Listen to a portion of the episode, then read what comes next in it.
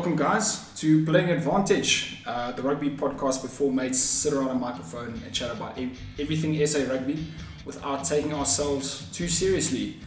Third one, third round of the Rugby World Cup. Finally seeing some lovely rugby throwing around the ball. Before we get there, uh, introduce the, the mates sitting around the microphone. I've got Kevin with me. Fantastic to be here, Marco. Thank you, Kevin. Lovely to have you here. Keegan. Thanks, guys, for, for having me again. Well, it is your your, your house, eh, so it'd be very Yeah, difficult to do this without you. Fair enough, fair enough. Welcome, guys. And then um, our normal third participants, Damien has elected to say no thanks for this week. He's a bit busy, but so we have a guest guest uh, host here for us, and that's uh, Brett Batchelor. How's it going? And then myself, as always, um, Marco. Uh, guys, we'll, uh, we'll talk about all the fantastic rugby that's been played uh, later on in the, in the segment, but let's just look at our agenda for today. First impressions, uh, looking at the results from the last game uh, against Namibia all the way up until uh, today. We'll be chatting about the SA Italy game a little bit more in depth and discussing our players of the week, plunkers of the week, and then getting to our ref brand segments, and then lastly just our predictions for the Canada game, which is on is it Tuesday? Tuesday. Tuesday. So short turnaround time for the boys, and we already have a um, a team selection out, so we'll be able to chat about uh, the combinations that have been put forward. Uh, but let's get straight into the first reactions uh, for the third round of the Rugby World Cup. Kev, what did you think? First impressions. My first impression uh, is going to be a little bit of a, an unusual one. Um, Brett, Keegs, and I were lucky enough to watch uh, the game at a MasterCard event um, that had Naas Botha speaking at it, um, as well as uh, Bryan Habana and um, Warren Whiteley and Akona Ndungane. And um, that was really interesting. So the, the funny thing was that we didn't have the, the normal pundits on Supersport to listen to. We had the, the other guys.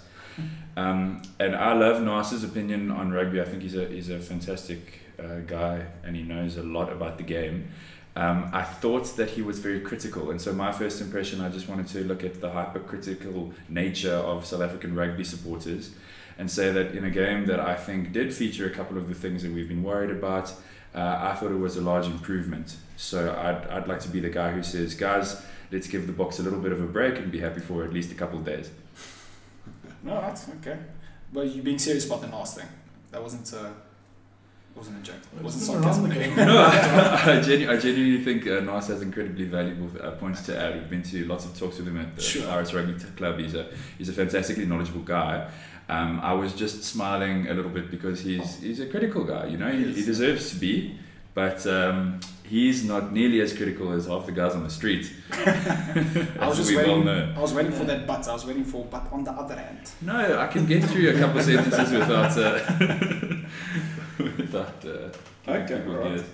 Keeks, what, what did you think? Uh, just in terms of some of the rugby that was played, I saw some great rugby over the week or during the week. Um, but in terms of the, the Bok game, I know we'll, we'll chat about it a little bit more later. But um, well, I saw some promising stuff. eh. I think towards the end of the game, we started to gel nicely, which I was quite quite happy with. But still a lot of room for improvement, as always. So, but yeah, all in all, You see pretty what I mean?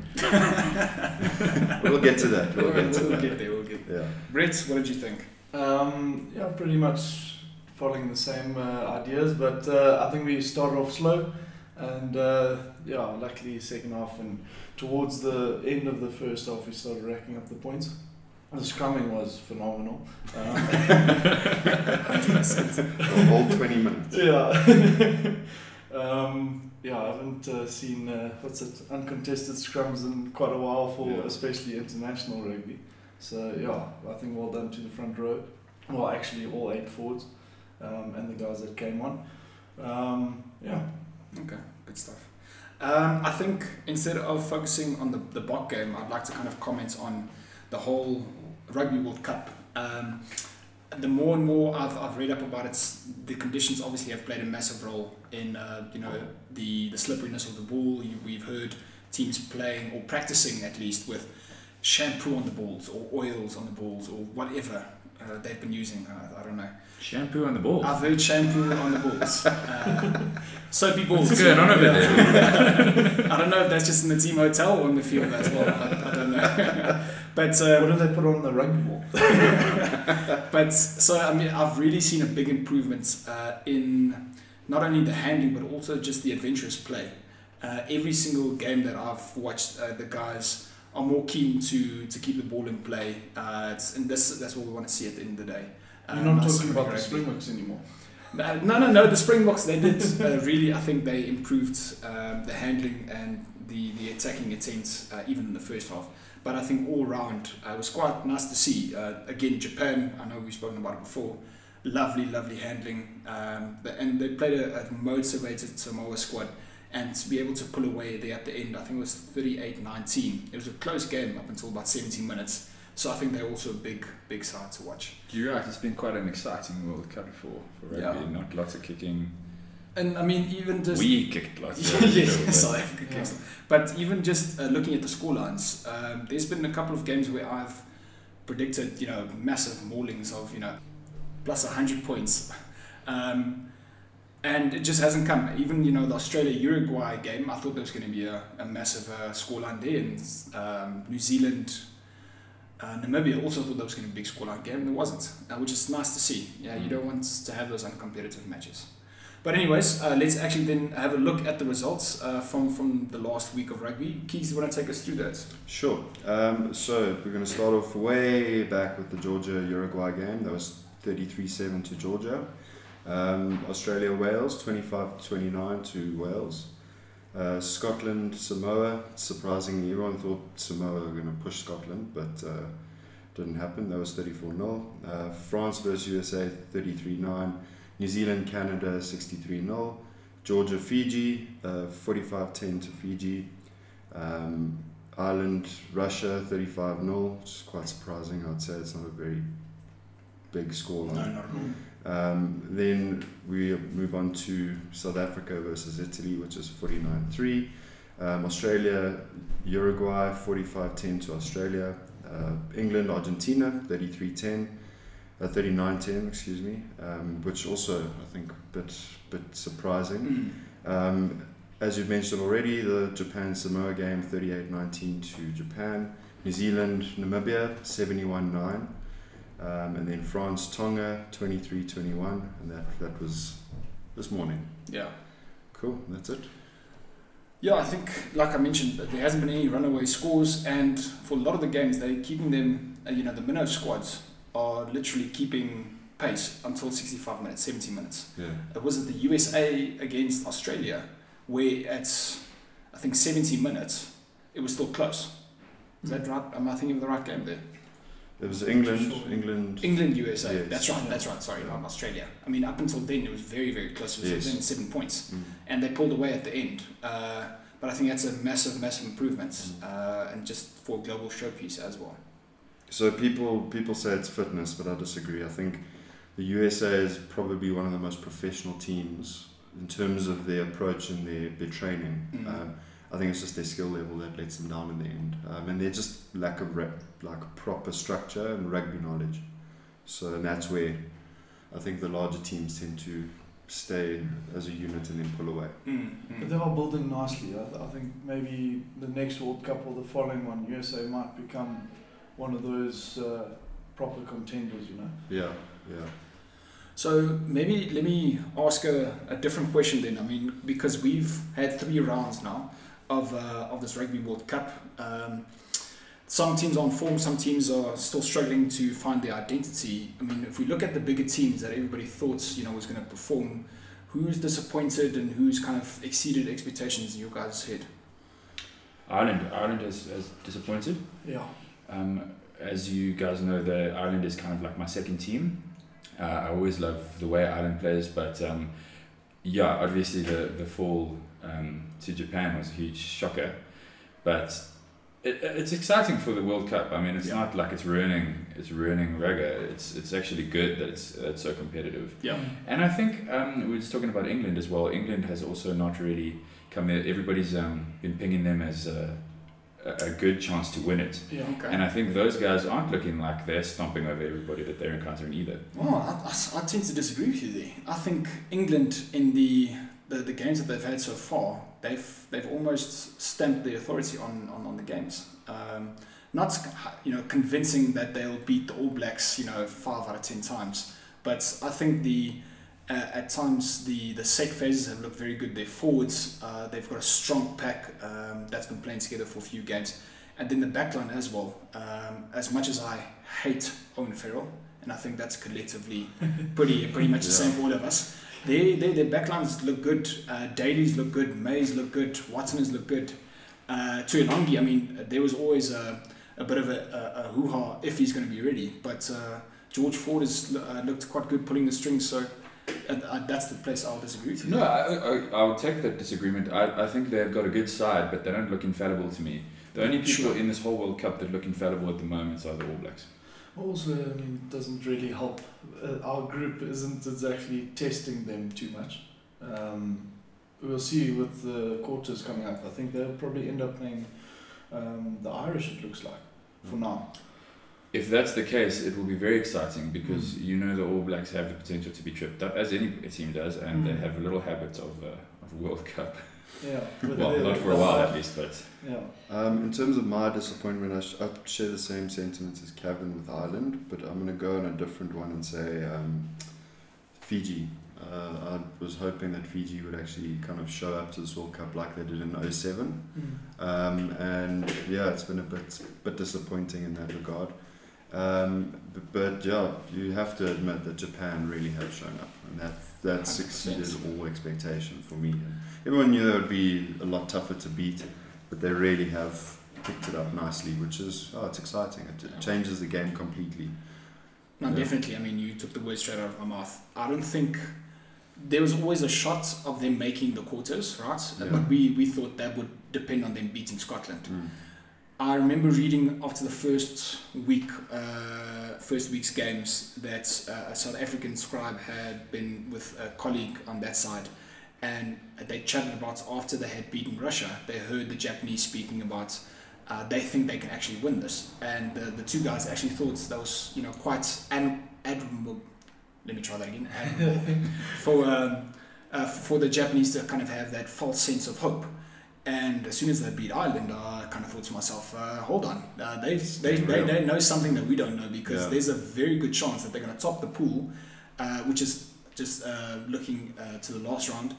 Best game of the and the last game of the uh, um, the pool stages is Scotland versus Japan, which is going to be a smashing game. I think Yeah. I'm very much looking forward to Scottish that. haven't uh, haven't done too badly um, to their to, well slow start, but they they've got a I think now two wins under their belts. Um, Yeah. So So the last game a lot yeah, better will be. But then remember they played against two two minnows. Um, yeah. But I think just going back to, to Japan, I think there's a, a good chance that they'll top that pool, and I think we'll be very pleased to be able to uh, face them uh, in the quarters uh, if that turns out the way uh, that it will. But I honestly think they, they're a dangerous side. The way that they're playing, they're not standing back for anybody, so they've been my surprise team. No, What if what if Scotland actually beats Japan? I mean, it's nothing's. I know. Listen, I know it's a bit of a stretch, but No, that would that's a stretch. screw up everything. That would just throw everything. Yeah, that's that's when the math math boffins have to yeah, go look counting at. points at that point. eh? Yeah, that's it. I mean, that that pool would essentially be that everyone lost in that pool. Yeah, I mean, how, 100%. how often is that? Would you see that in the World Cup? That would be very interesting to see. which would be great. Yeah. Uh, but guys, let's move on to South Africa, Italy. Um, uh, I think, uh, you know, I, I hate to use the, the cliches, but it's a game of two halves. Um, but I think we, we did look good in the in the first half. It's a very much a pity. I didn't want uh, a red card um, in in that second half. It was hundred percent deserved. Yes, I wanted to, but I didn't want it in. You know, I wanted our guys to have 80 minutes against decent opposition uh, before we go into the quarters. But it is what it is. Um, thoughts, guys? Uh, I know there was we looked very different, very different compared to how we played against the All Blacks and how we played against Namibia. Mm. Yeah, I think so. If we start with set pieces, very very good. Um, Yes. The the scrum thing was a huge shame, but, uh, but uh, I will say our lineouts were fantastic. I don't think we lost one. I think we got 100% success rates in lineouts and then obviously as well in the scrums, but that was because of the uncontested thing. Yeah. Um, but I think it would have been there on the cards for us to get anyway because we did start out dominating them.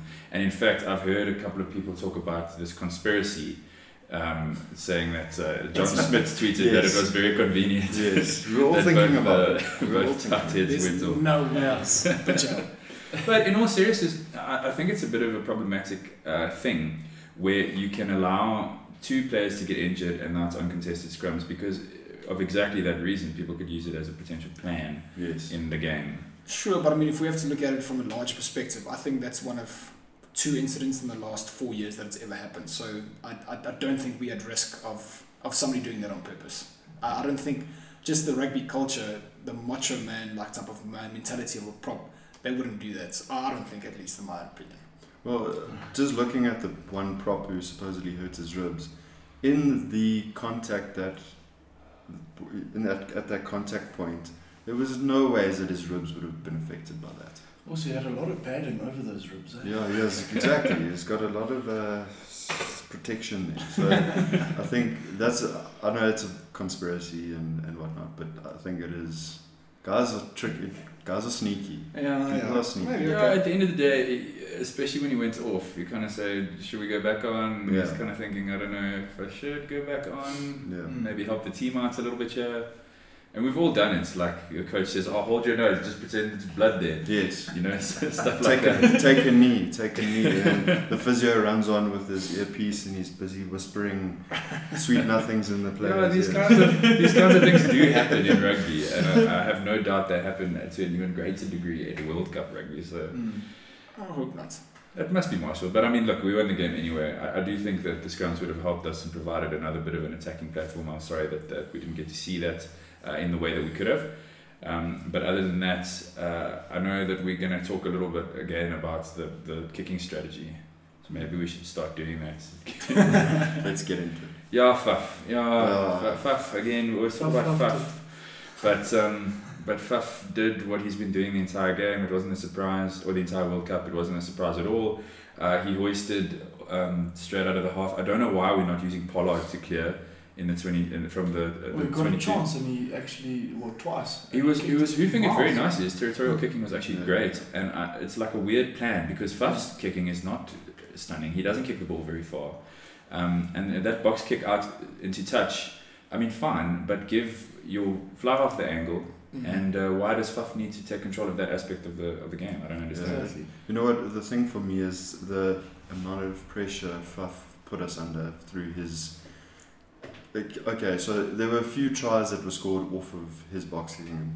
I think it was about two tries. However, if you look at the number of times, I mean, it's the the ratio does not add up. Sure. I mean, it, it's it's almost ridiculous.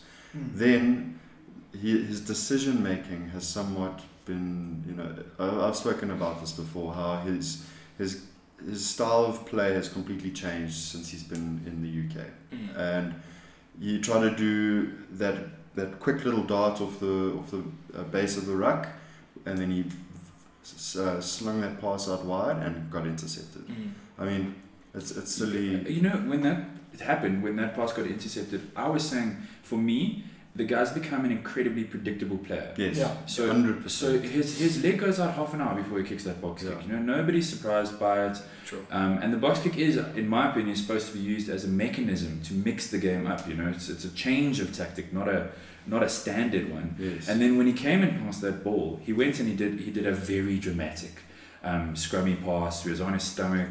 Um, it was clear from a mile away that that was what he was going to do. yes. And uh, any good team is going to pick up um, opportunities like that if Faf is going to give them to him. Yeah.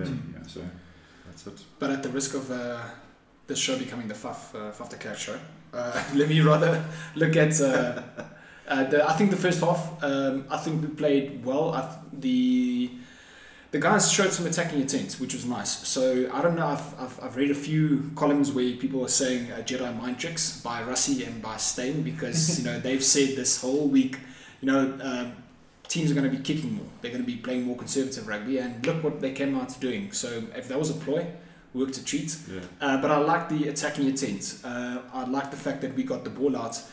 Um, the fact that it got past Allende as well, I think he had a fantastic game. I'm sure he'll be mentioned a little bit later. Got to say, we always give Dallin the stick. We must say that he had a fantastic game. He had a fantastic Yeah. game. Did a The ball job. went wide.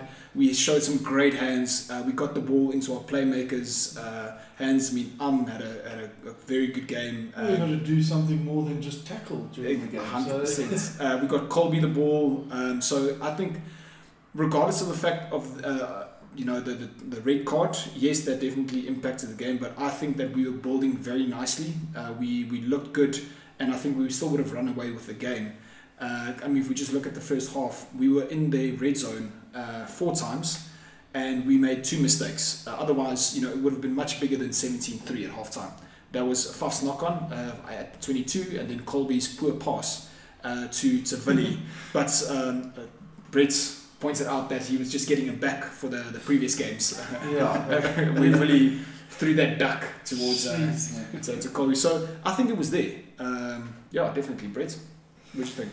Yeah, no, um, I think, well, like I was saying at the start, it started off slow, but finally, you know, managed to do quite a bit in the second half.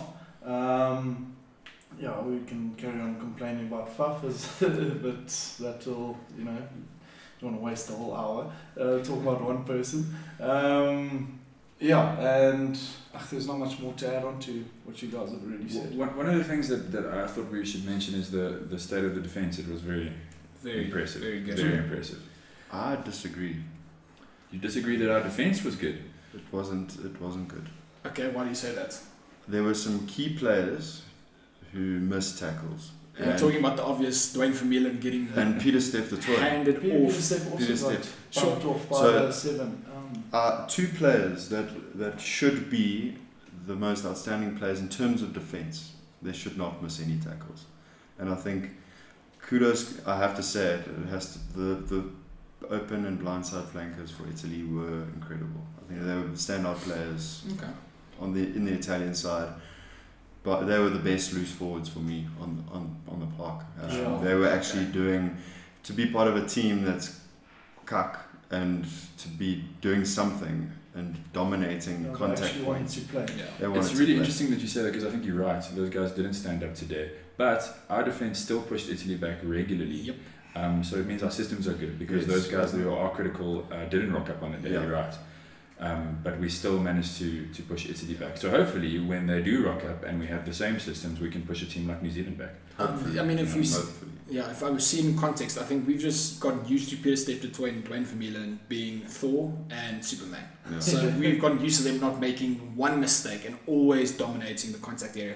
So yeah, once in a while, you know, they, they are going to They're step up, and that's they're human exactly, which Sure. does not make any sense. Sure. But I, you know, 100% uh, agree with Kevin. Every single time somebody ran at somebody uh, in our defensive line, they had a mate right next to them, and it was a gang tackle. They tackled Yeah. them back. I mean, there was a few uh, examples where they were on our 22. Four phases later, they're on the 10. Yeah. Six phases Yeah. later, they're on the halfway line. And that's because, you know, I, I applaud Italy for not kicking the ball away. But that's just because every single time they ran on a line, there was guys who were so motivated to tackle. They wanted to tackle through the guys. They don't want to just make contact. And that showed up all the way from Malherbe uh, to Etzebeth to um to I mean Bongi. everybody to Bongi. Bongi as well. Bongi. So Uh, yeah, he, he had some good tackles. And, Yeah. and Beast as well. I mean, not just in the scrums. I know that was where he was focusing, but yeah, he got got some work rate in. Um, so yeah, I mean, against a, a team that we should defend well against, uh, and they, you know, give them credit. They tried everything. They had some backline moves. They tried to get the forwards involved. Um, besides that one sniping break, um, that's the the blind blindside flank, the number seven for Italy, got through. We were we were pretty decent.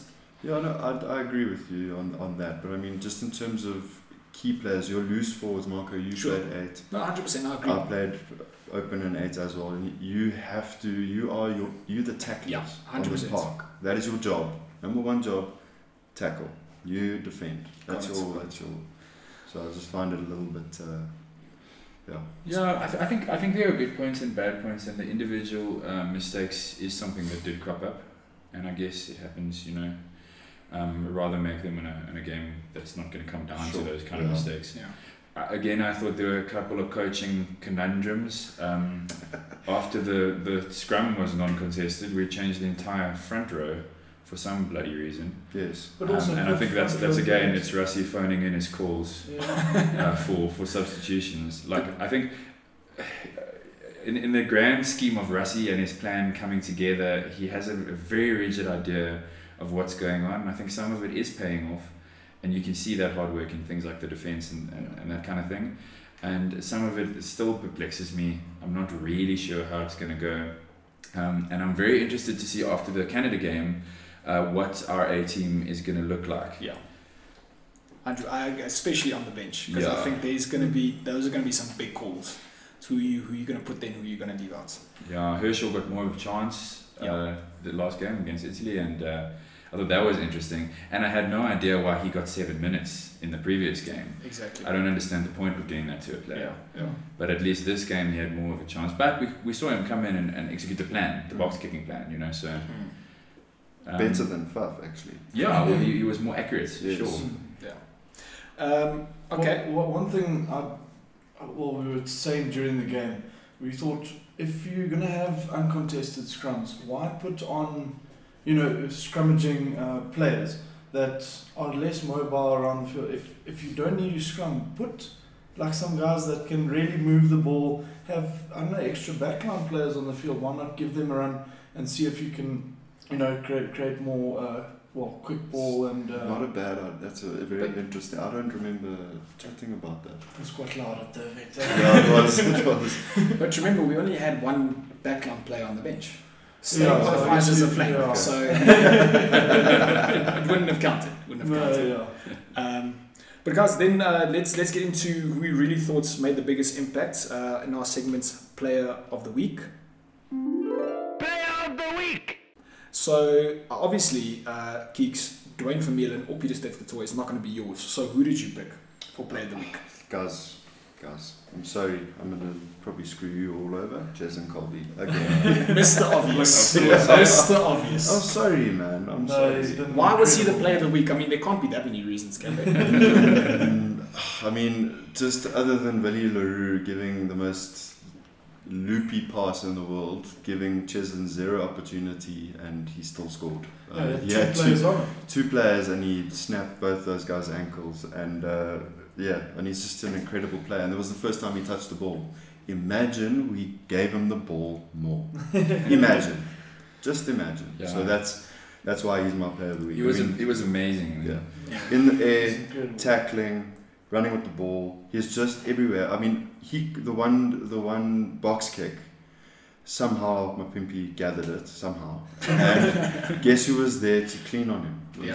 Cheslin Kolbe came off his wing and he was right there. Yeah. He was Always directly been. responsible for a number of tries, Tries. Uh, Yeah. a lot Yeah. of which he didn't even score. That um, uh, RG Snyman Yeah, try was completely his Yeah. work. The one before uh, build up phase and all again his tackling work.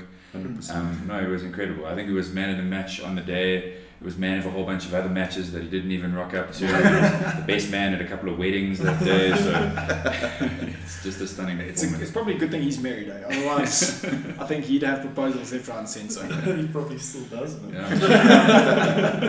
He's got one from batch. Uh, but I think, yeah, definitely uh, in in contention for player of the tournament so far. Oh yeah, 100%. I'd say player player of the year.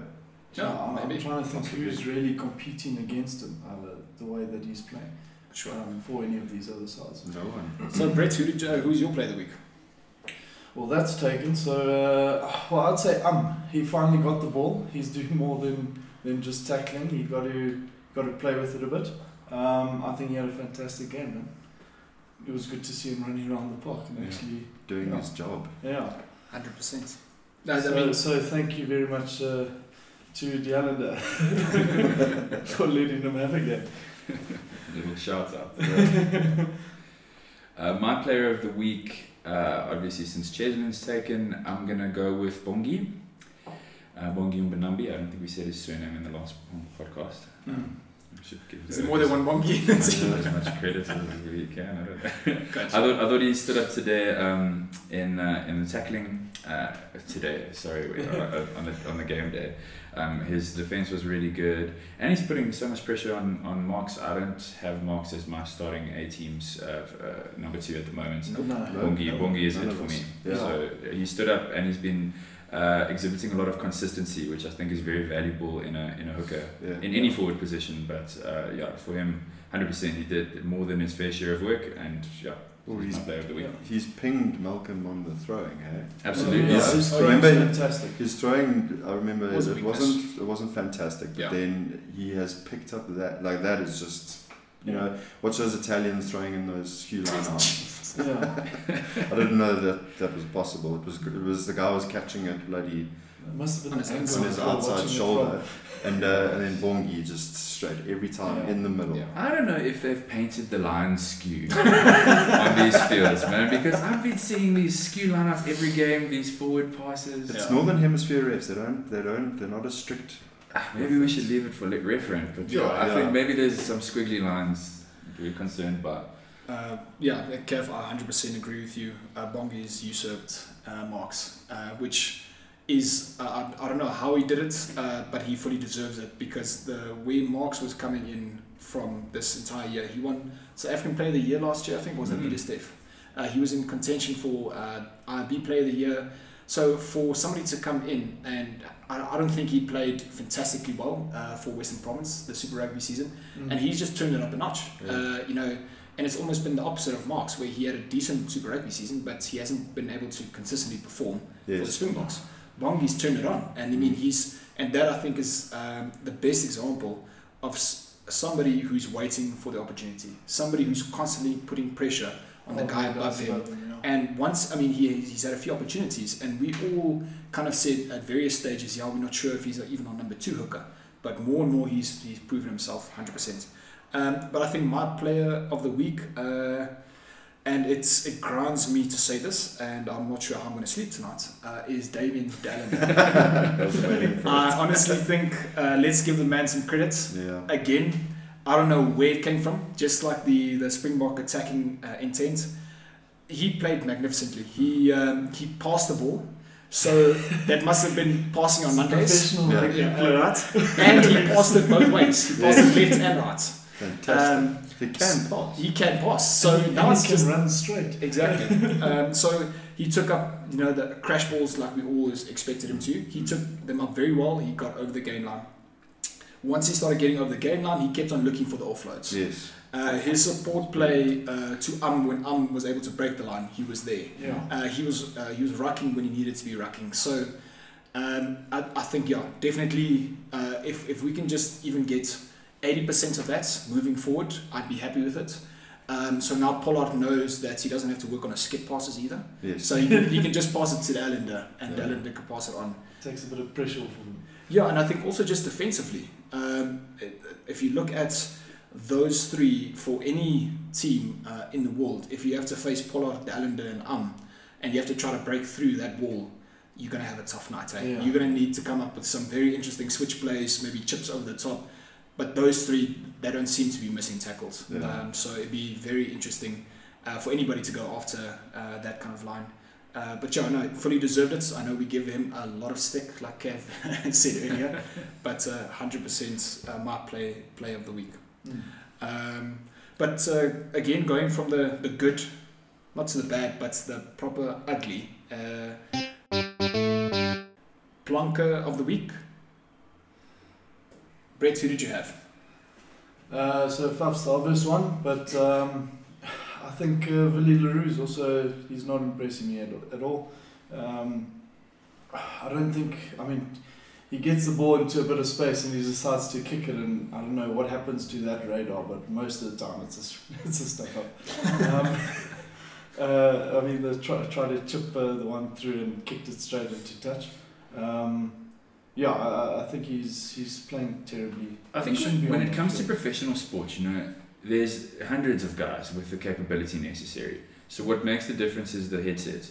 So you need to get the mental game correct. And we've seen Vili, he's been our star for for long a long time in the Springboks. Mm. And like we, will, I've got a photo with him. I'm very excited to have that photo with him. Big fanboy, you know. Like he Mm. deserves what he's got for us.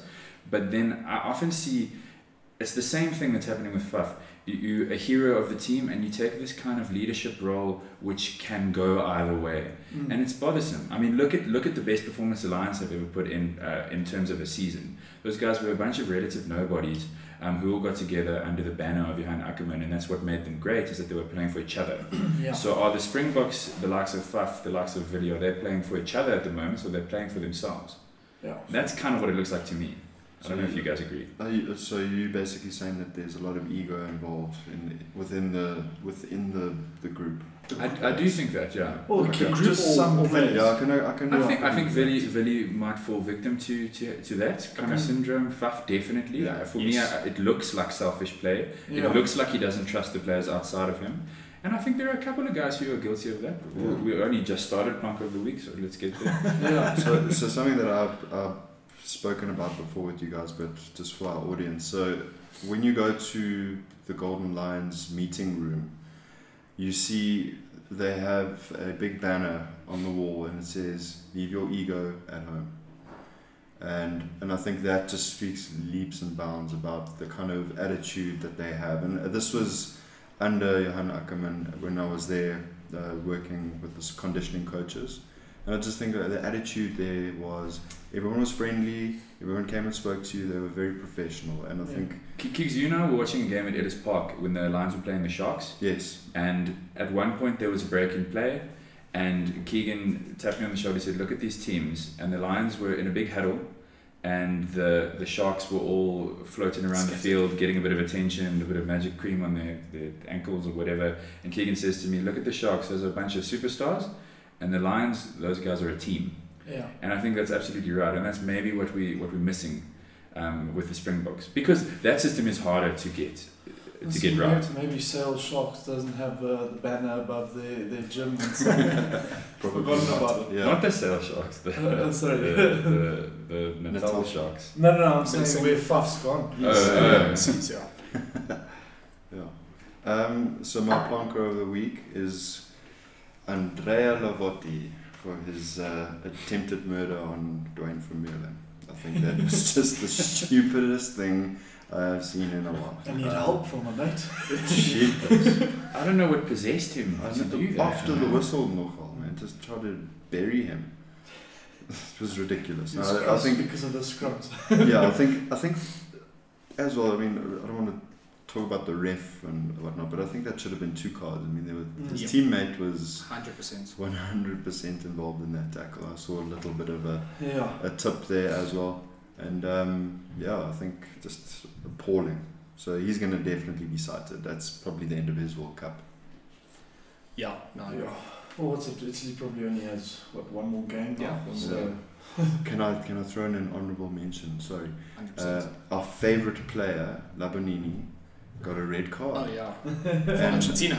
we all really love that guy. Like he is just such a, a brilliant player. You know, he just you know he's such a an ethical player. So It's a shocker that he got a red card. I can't believe it. Yeah. no, to be honest. for once Get away with actually, yeah, Jeez. no, it's ridiculous. Every dog. Yeah, take Uh, well, you guys are rapidly taking my plonker of the week, so um, let me let me uh, post uh, somebody to think about. Uh, Eben Etzebeth for me, very quiet, um, and one of the other things, uh, he's one of the guys that has captained the Boks before and should be taking on a leadership role.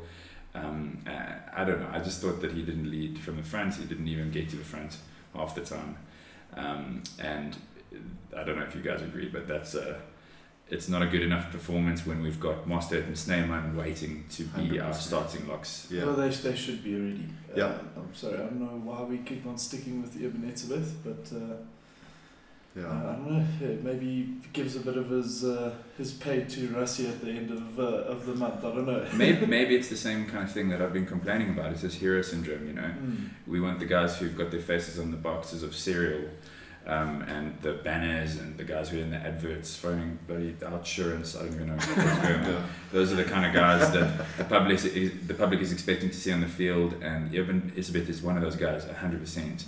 Um, and yeah, in my books, if the if the player behind you is better than you, that player starts. It doesn't matter what kind of contract you've got. Exactly. So I, I think the stuff that's happening here is definitely affecting him. I think you can see it in the way that he's playing. He is, he's, his mind, his mind's not there. You know, Rassie can say, "Oh no, the team's not being affected by this. Uh, not being affected by this." Oh, it has to be.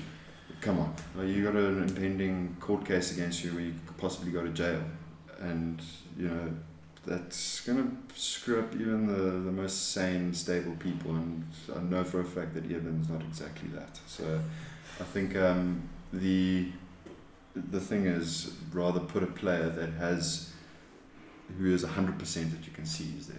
I, uh, if if I if as a coach, if I knew one of my players was going through a divorce or something serious, you've got to look at it really deeply and you've got to say, okay, will this person perform? And is there a possibility And I think could? that's that's maybe like you know Rusty's plan is is a good one, but but in his fostering of a team kind of nature, a lot of what he does is he supports players by leaving them there despite their performances. Faf is one, Urban looks like is one.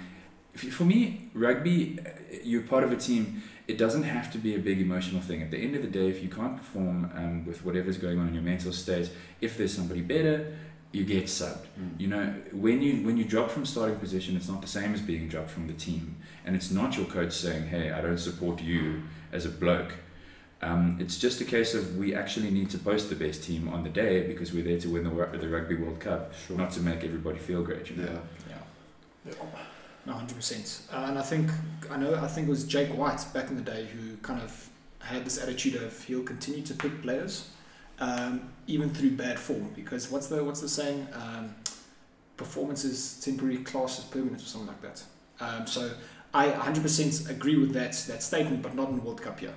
Because you're there to win the World Cup, so I agree 100% Kev that you need to pick the guy who's who's, uh, who's performing. They're there to do a job. They're Yeah. paid to do the job. They must do it. And well, you pick the people that are best at. Yeah, yeah, because this is it's, it's it's getting to knockout phase now. So you have to have everybody firing on all cylinders. You can't afford somebody to uh, to have a bad game.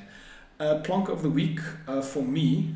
Um, obviously, it can't be can't be Villy. That'd be the obvious choice. Uh, can't be Faf. That'd be another obvious choice.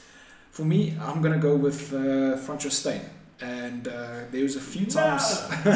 Mm. Cavs favourites, uh, old Bully here. Um, purely down to, and it's something that Villy also did, which I don't understand, uh, is that when we got the ball to the outside, and they were Villy and uh, Steyn were on the outside, we tend to kick the ball away.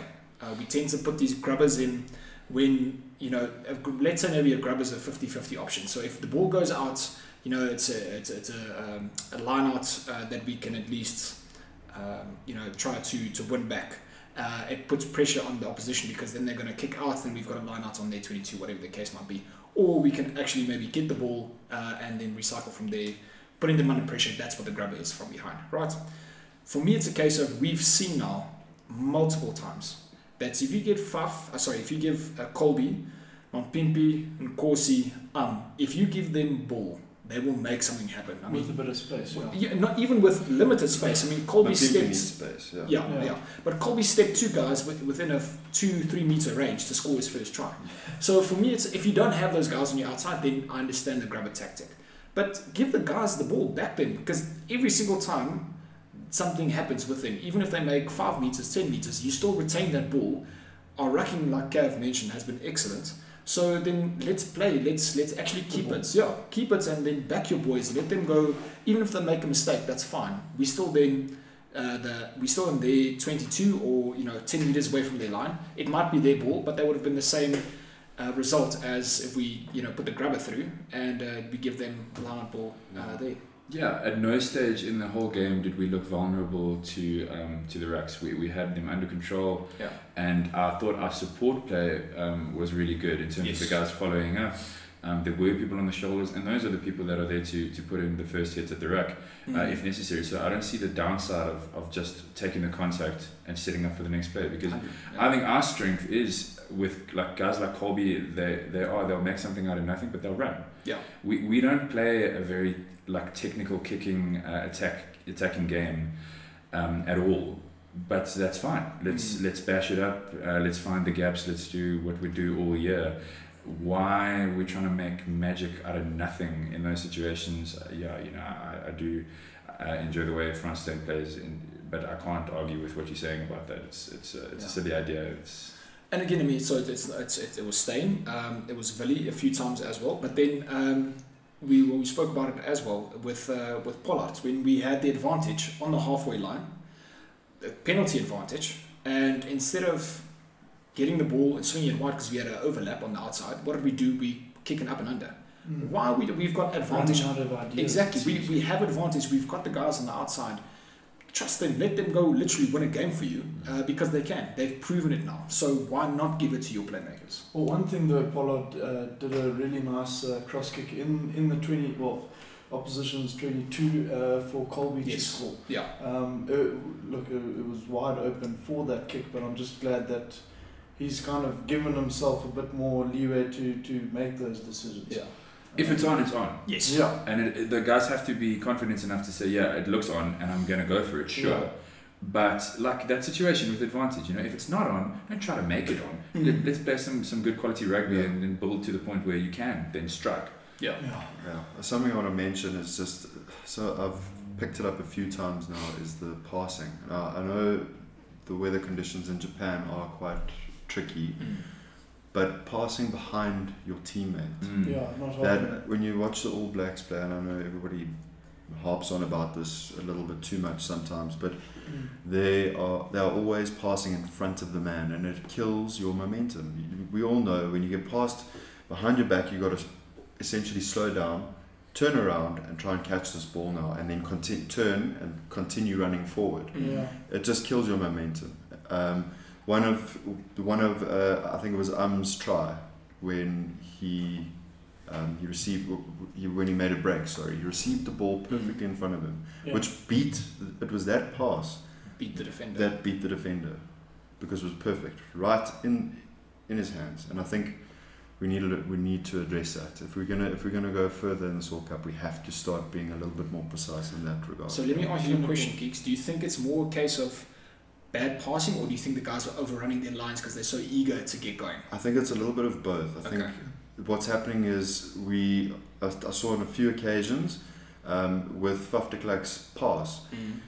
Mapimpi was flat, very very flat. He was not deep, and he was Yeah. very, very he was quite close as well. so Um, it's putting him under pressure. so you, you're not giving yourself time as a carrier either. So you, you it's a it's Yeah. a bit of both. And because and the delivery has been slow. Oh, it has been. Yeah. But but you but you're right. You can you can solve that very easily by just saying get deeper. You know.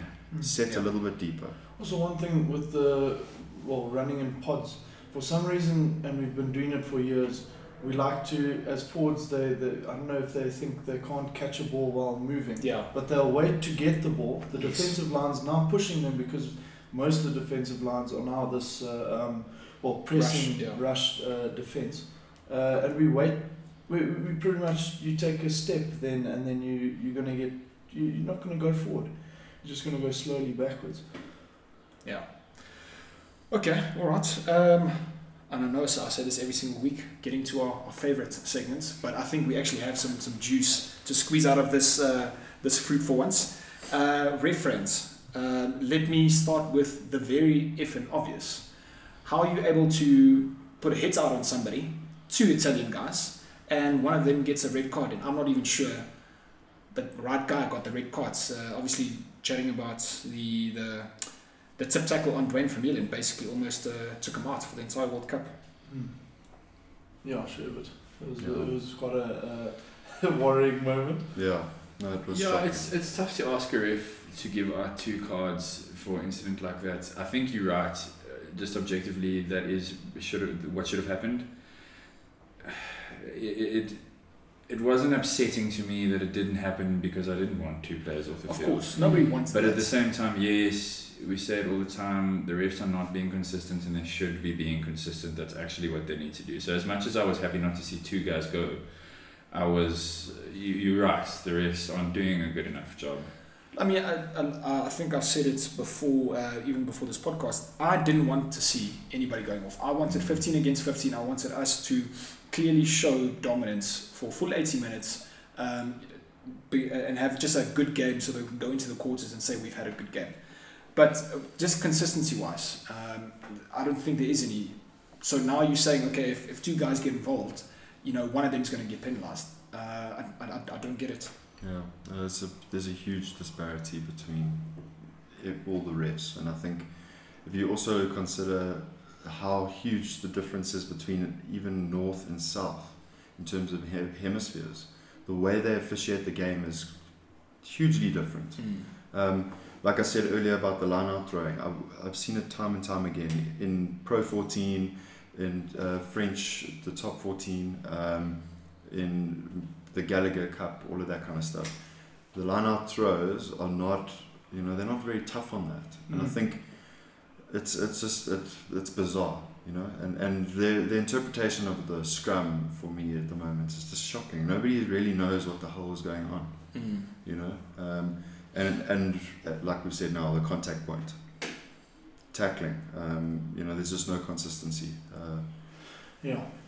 it's it's really really it's, it's I, know, I'm, s- I feel like a broken record now. Hey? Yeah, Don't you you guys feel the same? It's that. like every week now. It's It's, nice, every yeah. weekend. And I mean, that's why I joke and I say it's our favorite segments, but I, we don't like to talk about it because it's the obvious thing. And we don't want the ref to have an influence on the game. We just want to watch a good rugby game where there's no contentious penalties Yeah, or cards. Yeah. No, absolutely. I, I think that incident it was it was a really horrible one, the, the, red card incident. But players will do that. Unfortunately, they'll have brain farts and they'll mess up their career, their um, uh, uh, campaign, their uh, World Cup campaign, and they'll mess it up for their teams. And that's what they did, and they need to get punished for that. And the ref has to be the guy, unfortunately, to do that.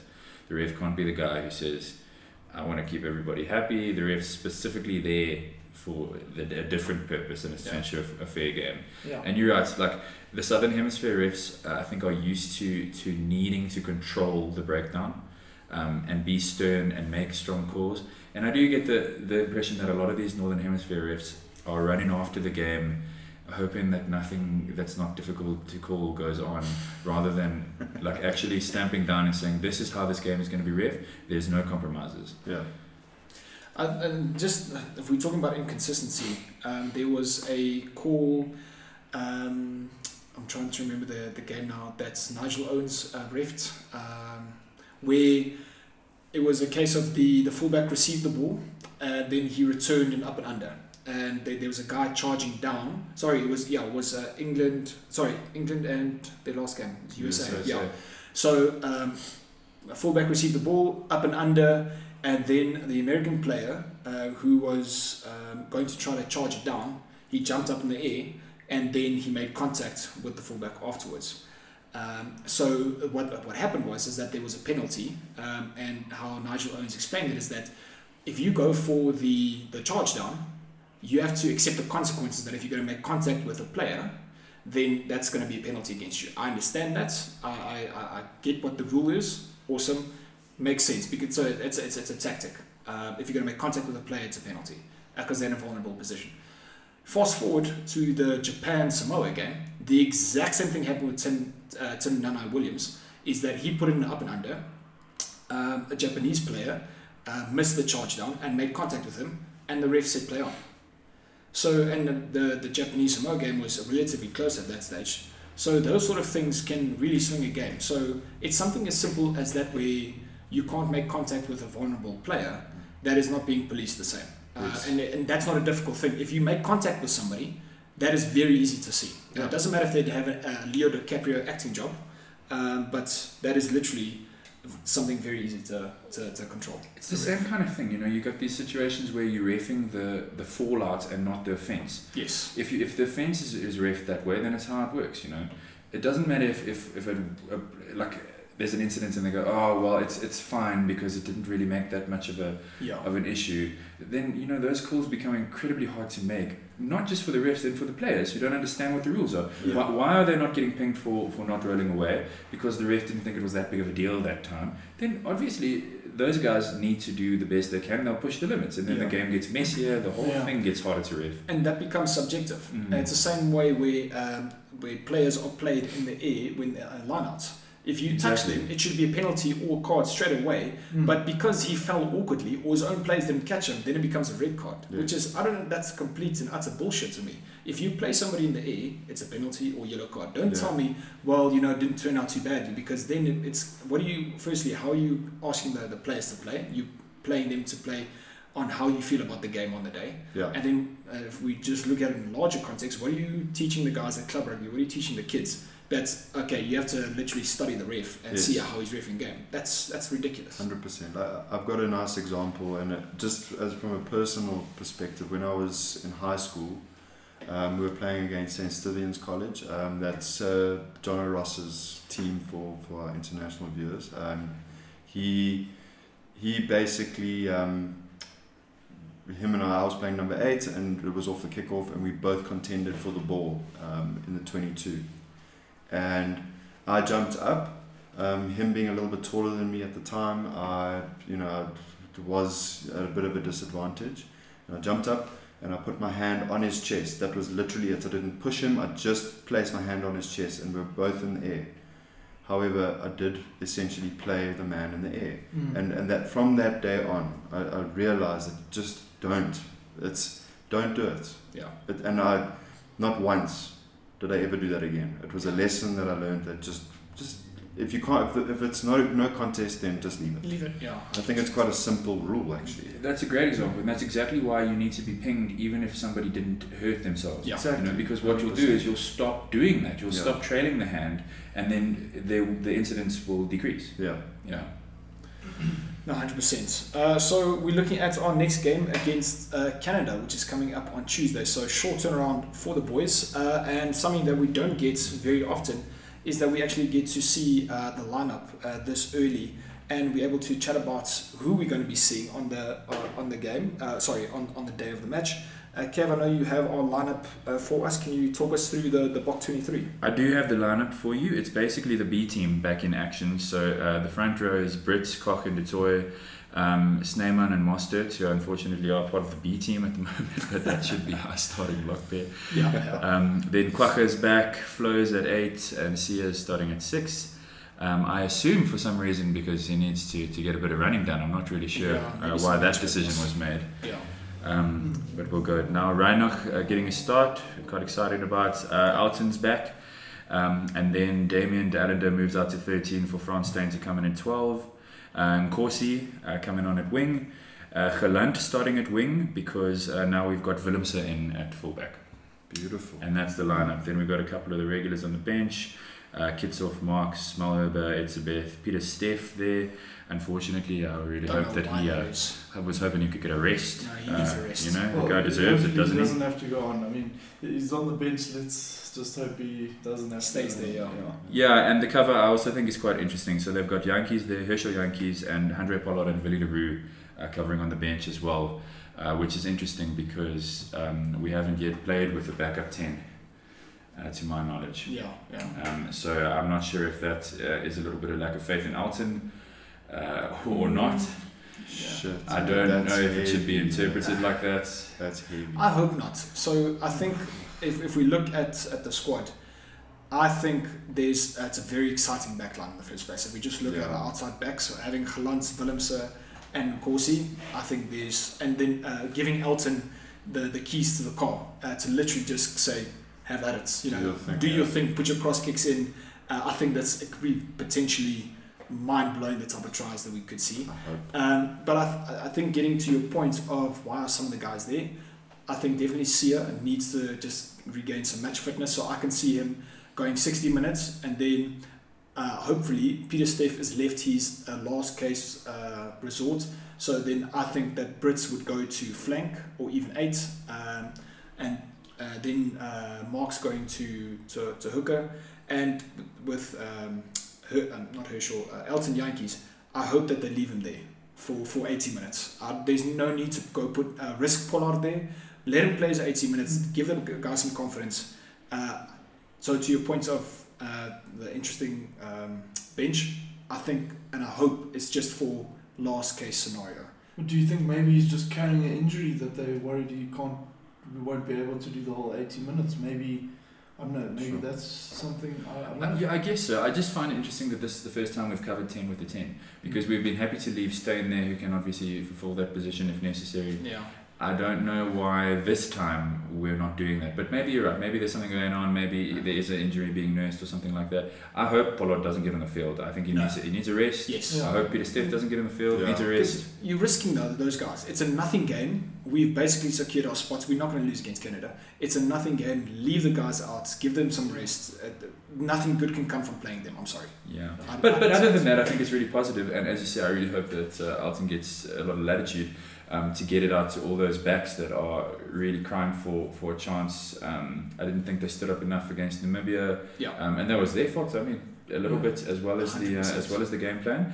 But uh, another opportunity for for you them to do exactly what, what you said last time is stand up and make it absolutely impossible for uh, for Rassie to to exclude them going forward into the Yeah. into the final stages. Yeah. So uh, just my my take on, on this game is I think uh, it, you know we, we all love Nkosi. I think he just needs to. I just want him to show up properly and just show Rassie that he should be in that starting team in that Yeah. A side. Uh, and I think that for me is just I really really want him to Because he deserves it. He does. Yeah. He's an incredible player. I would go as far to say he's almost on par with Cheslin. Um, you know, I think he just He hasn't had the something every time he hasn't had the chance you know, against the big teams. Yeah. I'll go as far as saying that he deserves a bench spot. If he, if Mapimpi is going to be the chosen left wing, Yeah. I believe. He should be on that. he should be on the bench because he's an impact player. If we talk Yeah. about the bench and a specific reason for guys being there, being able to make an impact, he should 100% be there with, especially with uh, Kriel not being at the World Cup anymore. He's the guy who can he could change a game potentially. can. He can. One of the guys I'm quite interested to see how he performs is Willemse now that I mean obviously uh, we know the circumstances that he's there now, but there's nothing in front of him except one game for him to take the ball by the horns and Yeah. say, include me going forward. Mm. Sure. And uh, you know he's got nothing to, or he's got less to lose than everybody else there. Yeah. And I'm just interested to see how he takes it. You know, 15 is an important position, and he can inject himself into the game if he wants to. We know we've seen him in Super Rugby. He is a good player. He can do a lot of things. Maybe he'll come and show up. You know. Yeah. yeah. And, And and Gelant's not now at 15, so he doesn't have to make too many decisions. He can just sort of play off uh, Yeah. what Yeah. Willemse so, So, so uh, it should be good. sorry, Bachi, but um, uh, what position is Kwagga playing again? Seven. is he, No, is he, no, why is he playing seven? No. Because Kolisi's playing sick. No, uh, but Oh, it's flow eight. Yes. my Yeah. word, are you? Did Rassie not learn anything? Kwagga is not a blindside flank, I know. If anything, put Kwagga at eight and put Louw at, No, seven. uh, at what? Uh, yeah, no, that's what. You, Yeah, yeah. You say. rather put Kwagga at eight and then play Louw at seven. If, Yes. if you have to have Kolisi at six, I get that. Uh, it makes no sense Just blows because you what you're doing is you are pigeonholing the guy. Yeah. You're not allowing him to express himself or bring the positive attributes that he has over other guys that's in the field. You you were Yeah. here uh, for our last podcast batch, but uh, I said that Kwagga had been suffering from something called batch syndrome. Which is, for those of you that don't know, Batch is, a, is an incredible forward uh, and he works so hard, but he's the fastest guy on the pitch on most of the pitches that he gets onto. And I think Kwagga is the exact same thing. You know, he's like the fittest man in world rugby.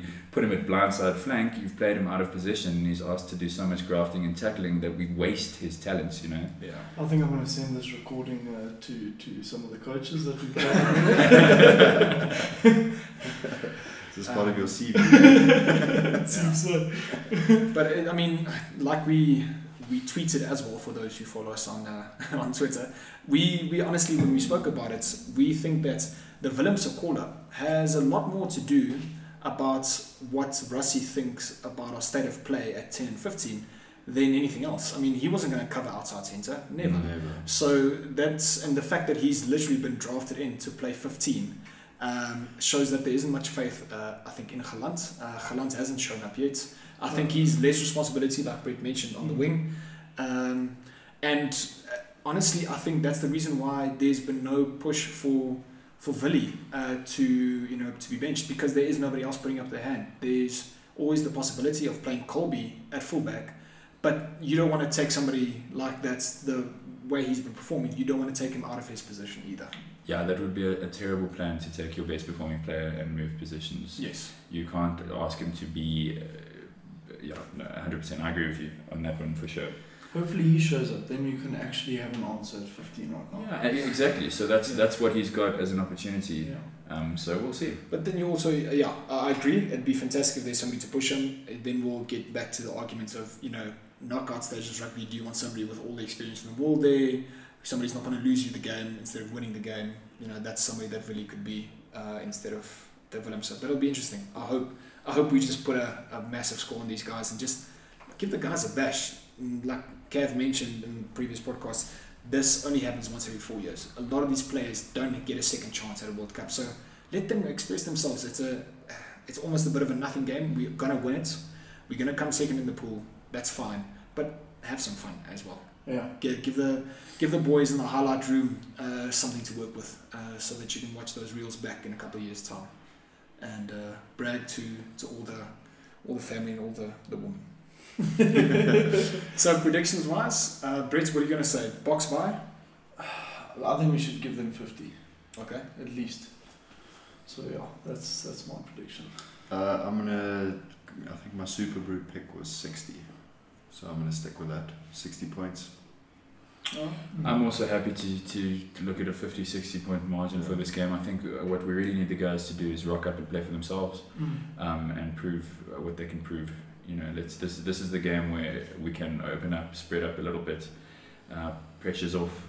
Guys have nothing to do but make an impression. So yeah, Yeah. it's 50 Try points. and get 50 your points for me. starting uh, position uh, sort of in this game for the rest of the World Cup. 100%. Marco? I'd uh, look. I only say 22 against Italy, um, which based on our form, I think kind of justified it. Uh, but after last week's match, and I'm just basing this off the first half performance, because we obviously had a bit of an unfair advantage with the red card. Uh, but even then, like I said, I think we would have put up a big score against them. So hopefully, in the same vein, if we're going to play the same attacking with the same attacking intent, I'm going to go with 65. Uh, I honestly think we should not struggle, and this game should be dead and buried uh, 30 minutes in. So Good. le- let's let's hope the boys- Hopefully, touch wood. Yeah. I, I, I really, you know, uh, I would love Elton just to have a good game because too. he deserves it.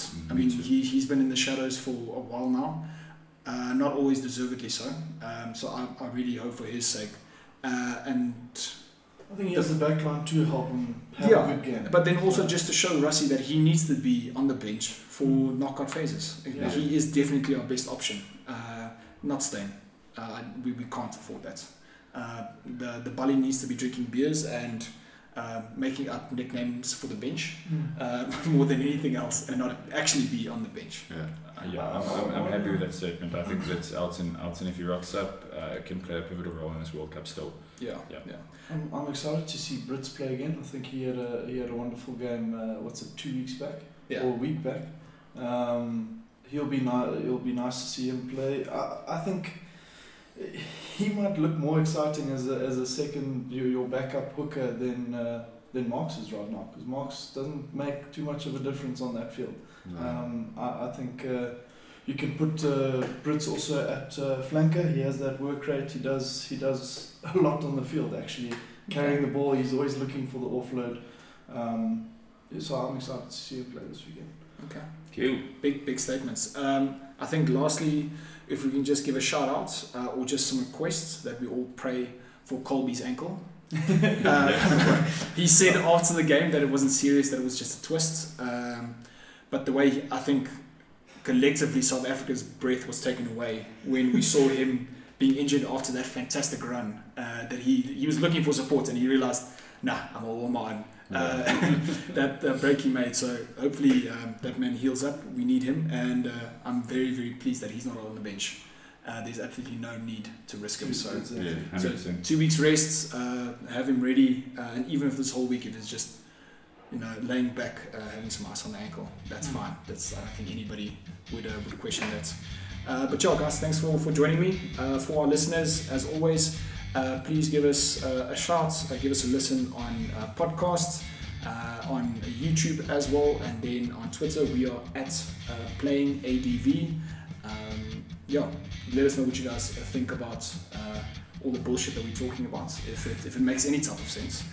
Uh, but yeah, let's. Uh, uh, let's hope for another good week of uh, rugby. It's been um, a very interesting, very entertaining.